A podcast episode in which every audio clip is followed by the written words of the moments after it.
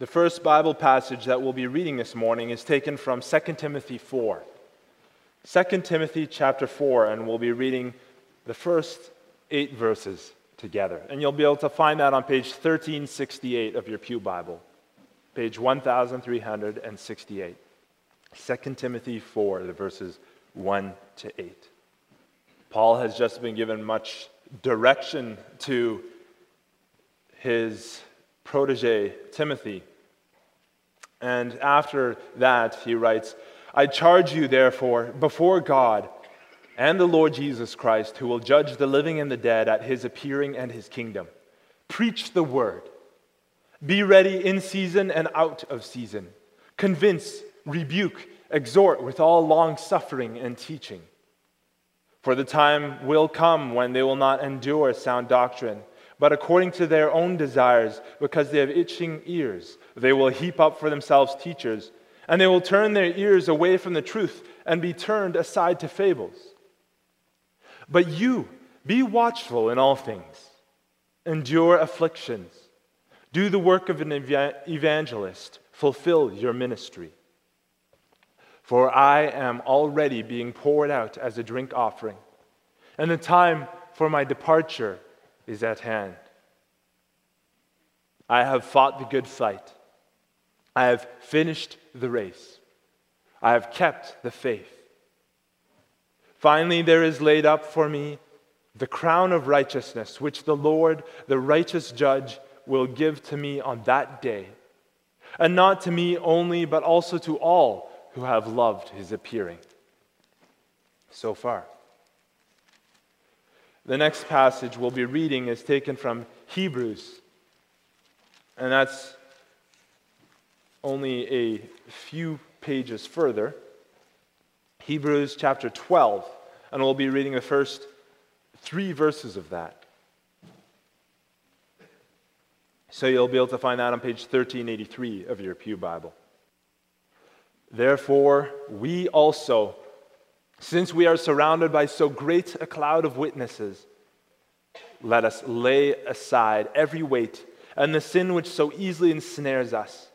And let us run with endurance the race that is set before us, looking unto Jesus, the author and finisher of our faith, who, for the joy that was set before him, endured the cross, despising the shame, and sat down at the right hand of the throne of God. For consider him who endured such hostility from sinners against himself, lest you become weary and discouraged in your souls. So far.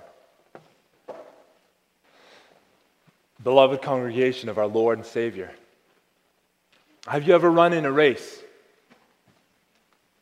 I know that many of you young people just finished track season, so you might have run in track and field, maybe short distances, 100 meter dash, or maybe you ran longer distances. For the rest of you, maybe it was high school that it was the last time that you ran. Or maybe even just in the schoolyard with friends. For some of you, you might even have competed at a college level or higher. If you have, do you remember about the three quarter mark of the race?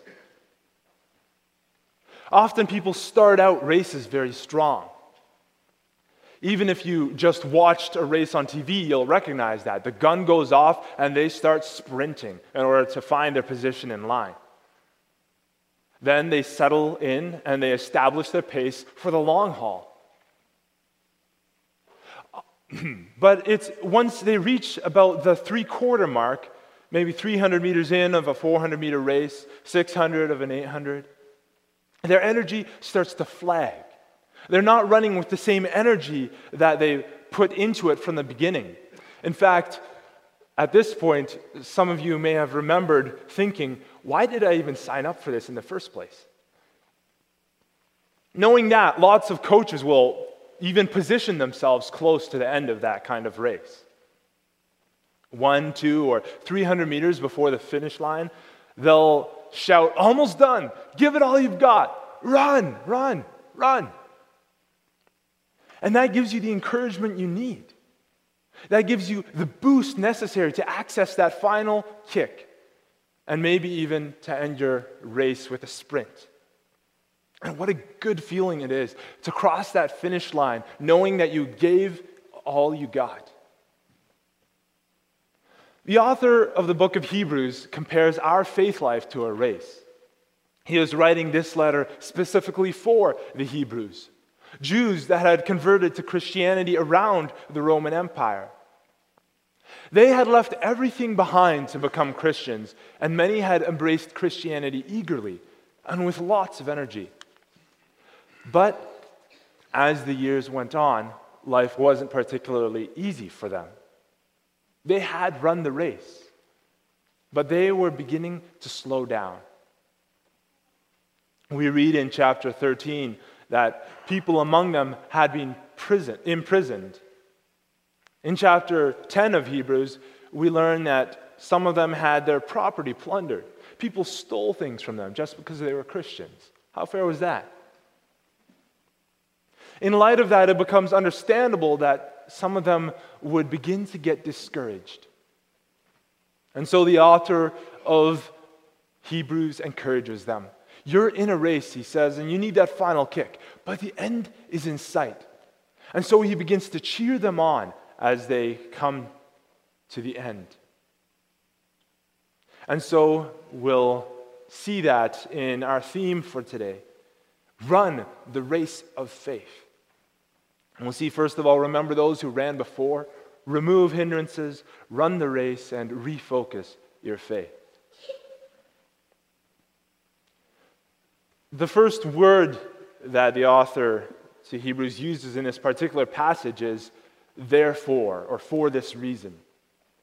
A handy rule when running across this particular word is to ask the question, what's it there for? In our case, it points us back to the passage that came right before us. That is, the heroes of the faith, otherwise known as the great hall of faith that we find in chapter 11. So, what's the point of chapter 11? Many people, when only taking a quick glance through it and looking at the popular name it's given, the chapter of the heroes of the faith, think that the point of this chapter is to give us a list of people who are champions. They're impressive characters that we can look up to, but none that we can really live up to. These people are amazing. You know, Abraham, well, he, he's mentioned and he talked with God. Moses was called a friend of God. Gideon led an entire army in liberation of the people of Israel. How can we live up to them?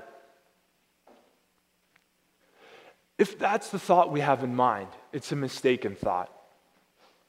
Because the point of this passage is not to give us a group of unreachable characters, people who are so far beyond us that we can't do anything other than look at and admire them. Sure, our modern halls of fame may have that purpose. You'll see the names of Michael Jordan or Usain Bolt or other people in these halls. But the chapter, chapter 11 of Hebrews does not have that as its main point. Instead, it's a whole chapter that's dedicated to point us to where these people found the strength for their victory, for the strength for what they could do. Because what is faith? Our catechism describes it as a sure knowledge by which we accept as true all that God has revealed to us in His Word. Why do we accept it as true? Because God has declared it to be so and has proven Himself to be faithful to His promises. Hebrews 11 describes faith as the substance or being sure of things hoped for and the evidence of things not seen. Why are we totally sure? Because we have a God who has made promises, and we can see throughout this hall of faith that He is faithful to those promises.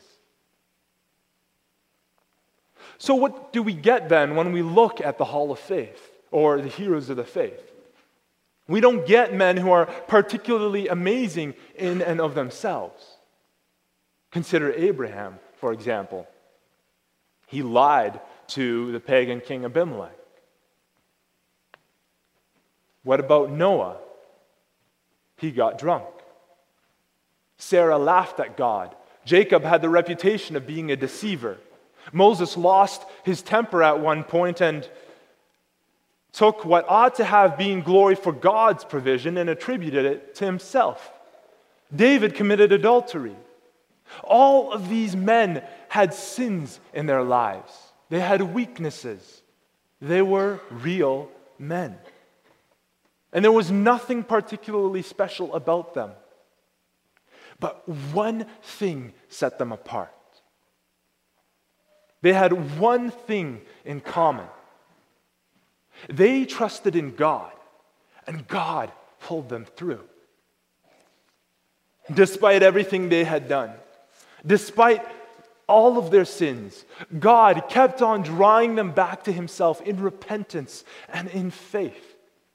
Their trust in Him proved to be trustworthy. It was certain, it was sure.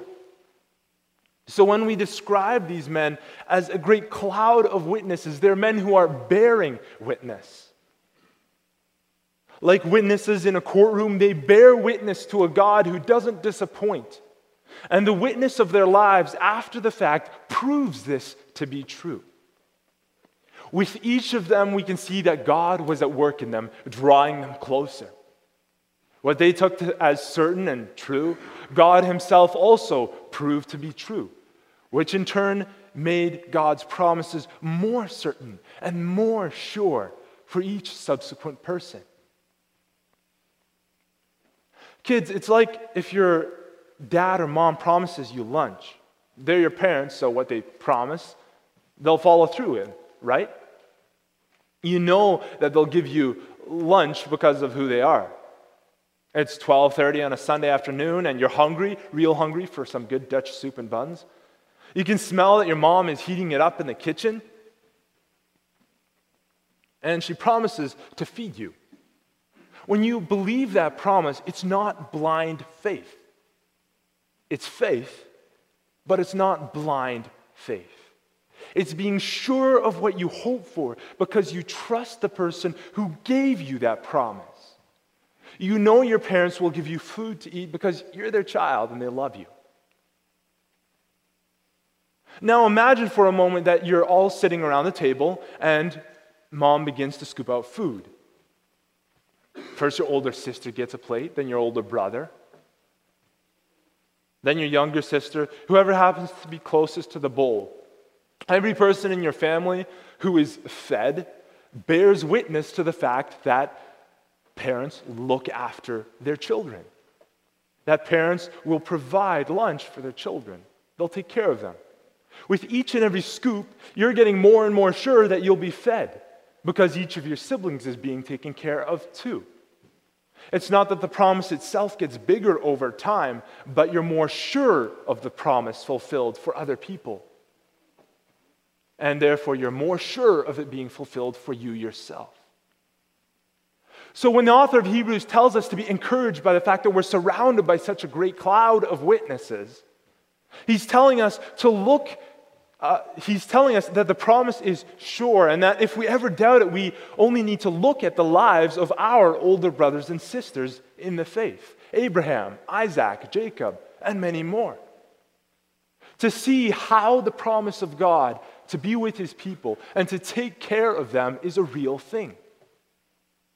Does that mean that life will suddenly be easier for us? Well, no. We recognize that. We've seen that in the lives of these different people. And we read a description of what happened to many in Hebrews 11, verse 35 and following. Others were tortured, not accepting deliverance, that they may obtain a better resurrection. Still others had trial of mockings and scourgings, yes, and chains and imprisonment. They were stoned. They were sawn in two. They were tempted, were slain with the sword. They wandered about in sheepskins and goatskins, being destitute, afflicted, tormented, of whom the world was not worthy. They wandered in deserts and mountains, in dens and caves of the earth. But despite all of that, they had God on their side. And God helped them through all of that.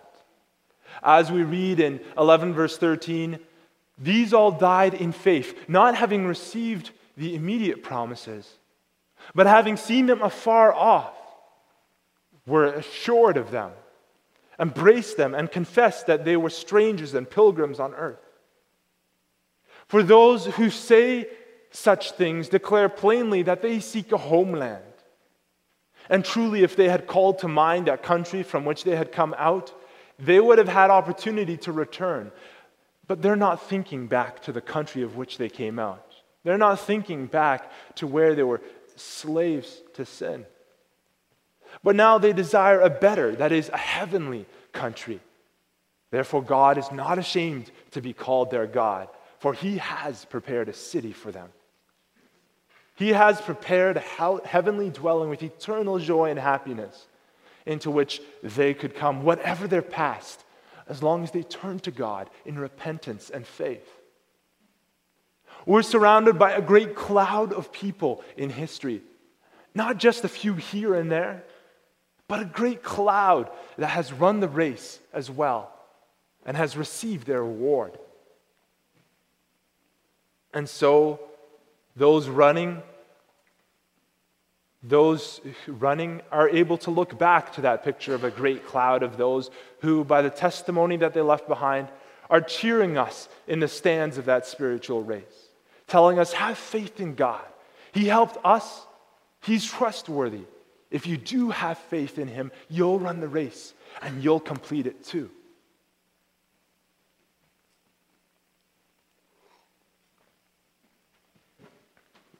The second thing that the author of Hebrews draws our attention to is the question of laying aside every weight. Now, any good racer knows that the best way to make yourself as fast as possible is to make yourself as streamlined as possible. In a day and age of spandex and lycra, everyone from runners to swimmers will have skin tight clothes. But that wasn't the case in the ancient world. In the ancient world, you wore various layers of clothing. You'd have a tunic in the bottom, which is a layer of slightly tighter fitting clothing. It's like a, a tighter fitting big t shirt worn right next to your skin that hangs down to about your knees. Jesus wore one, and we read about how the soldiers that were under the cross they gambled over it to see which of them would be able to take it home. Over that, you'd have looser fitting garments. You'd have a heavy, heavier outer garment that was worn over the tunic. And if you were a Jew, you'd likely have a prayer shawl that you wore as well, something to help remind you to constantly stay in prayer. Take all of that together, and you'd actually be wearing quite a bit in the way of clothes. Keeping that in mind, when the author of Hebrews writes, Let us lay aside every weight and the sin which so easily ensnares us. He's saying something. He's comparing this race of faith to races that you'd find in the ancient Roman world. They'd follow the pattern that was handed down to them already by the Greeks. When you went to run a race, you would strip down completely naked in order to run. They didn't strip down to spandex, they stripped down to nothing. Now, keep in mind that these were usually men only events, as stripping in front of women would be considered pretty scandalous. But these men would take off everything. Nothing mattered to them but the race. Everything was a hindrance, and so they left everything at the starting line. Now, compare this to your race of faith. Is there something that you've taken with you or that you've picked up along the way? Have you left everything at the starting line? It's interesting to note that the author of Hebrews gives us two things to look for as things to leave behind every weight that hinders and the sin that so easily ensnares. What makes this distinction? Well, there's two things to note here. The first thing is that there are good things which can hinder us in a race of faith. There are good things that can hinder us in our race of faith. These are things which are good in and of themselves, but once they become the focus of our lives, then they become a serious issue. And I fear that this is one of the biggest things that we struggle with in our churches today. I dare say, maybe even here in Owen Sound. The things that are good, but they hinder our spiritual race because they become the main focus. And I'm not talking about something like alcohol or something else along those lines. I'm, I'm talking about relationships, our careers, our retirement, our possessions, our hobbies. As soon as these things become our main focus, instead of the race of faith, we've stopped running. Have you stopped running? Has your relationship and the feelings that you stir up in yourselves through it become a goal in and of itself? instead of a means by which to better direct both of your lives to the pursuit of God? Have you stopped running? Has your career been an aid to provide for your families as God requires, to provide for the needs of the saints, to bear witnesses to coworkers and to work to the glory of God? Or has advancement, pay raises, or your pension or retirement become the focus of your work? Have you stopped running? Have your hobbies been a chance for you to get out and enjoy God's creation, to provide a temporary stress relief to make you better able to serve your family or to sharpen your mind? Or have they become a focus that overwhelms your time off, that shuffles aside family, friends, and faith? Have you stopped running?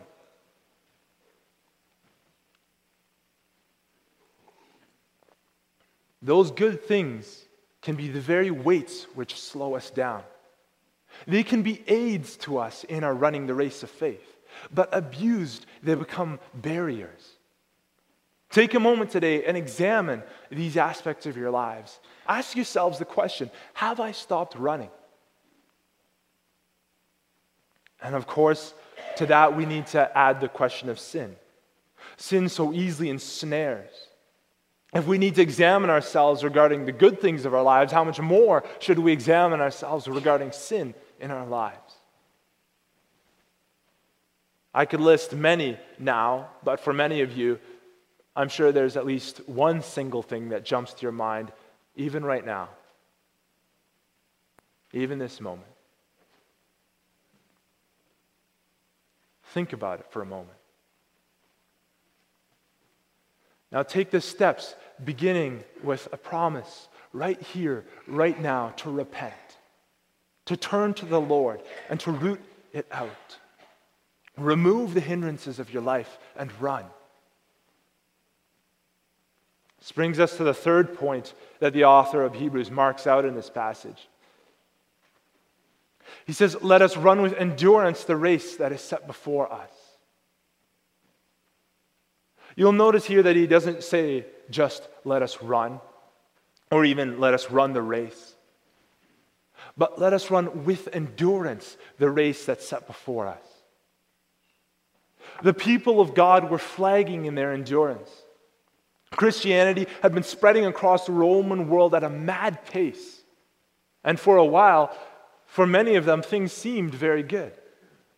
Sure, the odd number of them faced opposition right from the start from the synagogues that tried to keep Jews following the old ways instead of recognizing the fulfillment of their faith had come in Jesus Christ.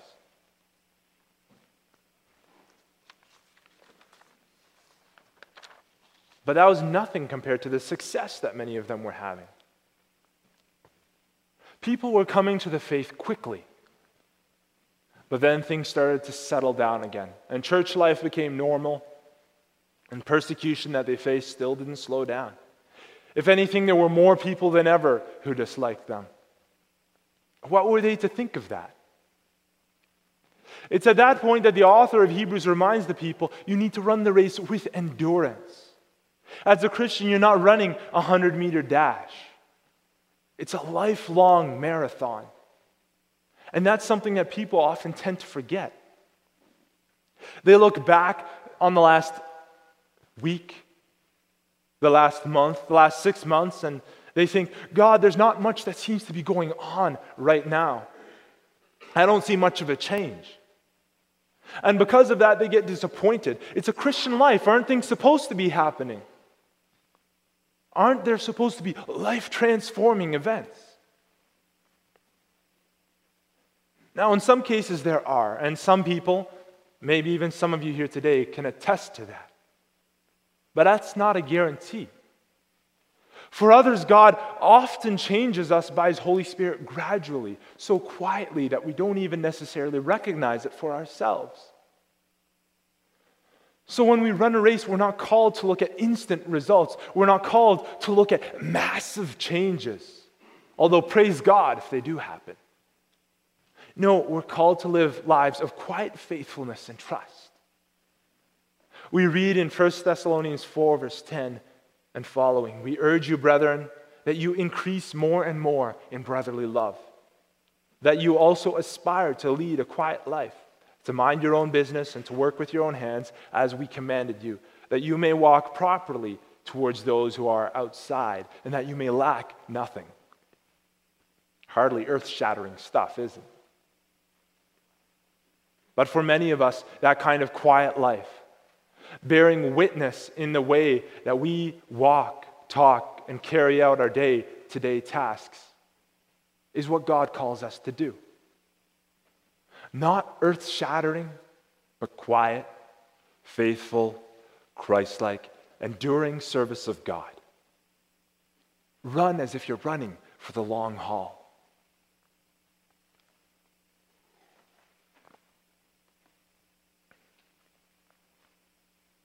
So, where do we find the strength for that? In the runner's world, there's an interesting experience that happens to people who run for long periods of time. And some of you long distance runners may have experienced that. It's the runner's high. It's what happens when you run after a long period of time and you've pushed through the pain of running. You've reached the end of your rope and suddenly you feel a second wind.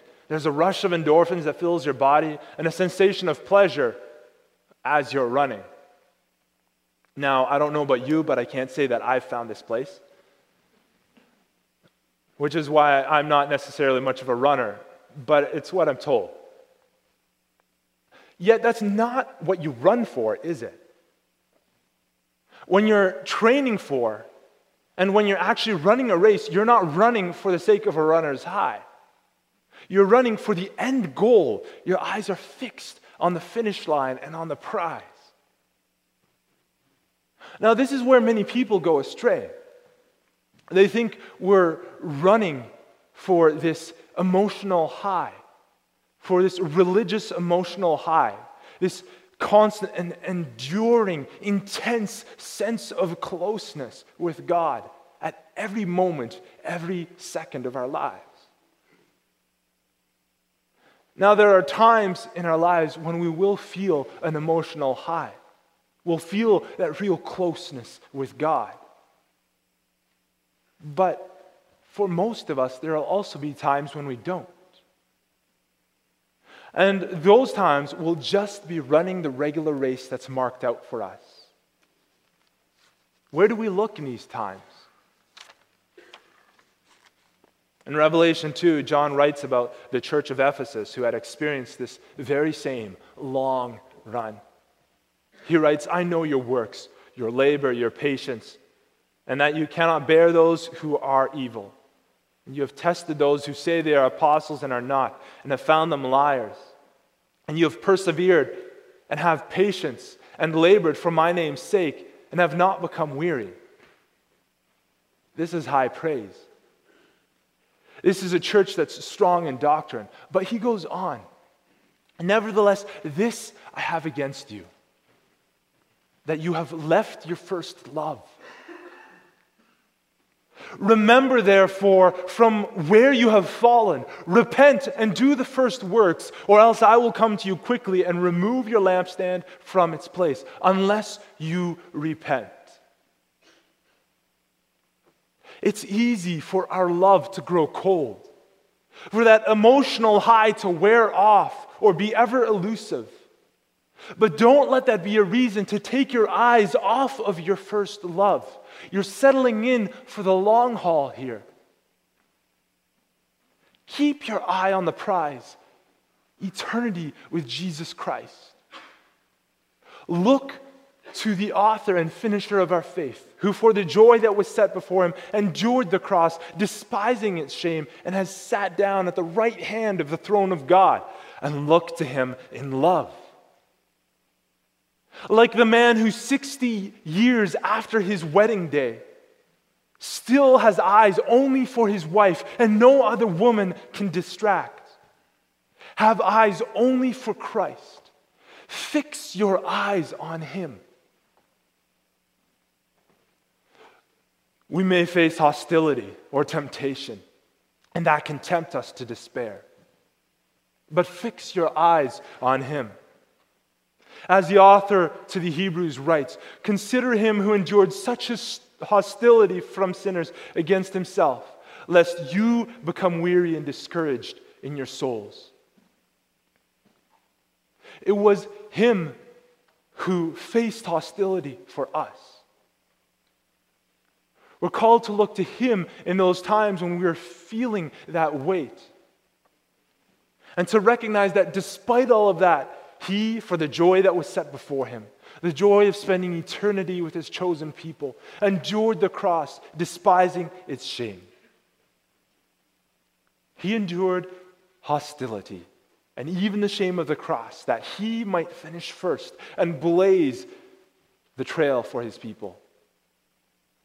So, how much more should we, even in the face of suffering and hardship, having found our identity in Christ and following the trail that He's already blazed for us. Fix our eyes on Him, the author of our faith, the finisher of the race. Because we have in Him the prize of sitting down in the presence of God. We have received that. We have that as a sure confidence that lies ahead of us once we cross that finish line because of Jesus Christ. So keep your eye on that prize as you run. Christ, who is not only the prize, but the one who gives us the strength to run. Keep your eyes fixed on him and run. Run without hindrance. Run with endurance. Run the race marked out for you. Amen.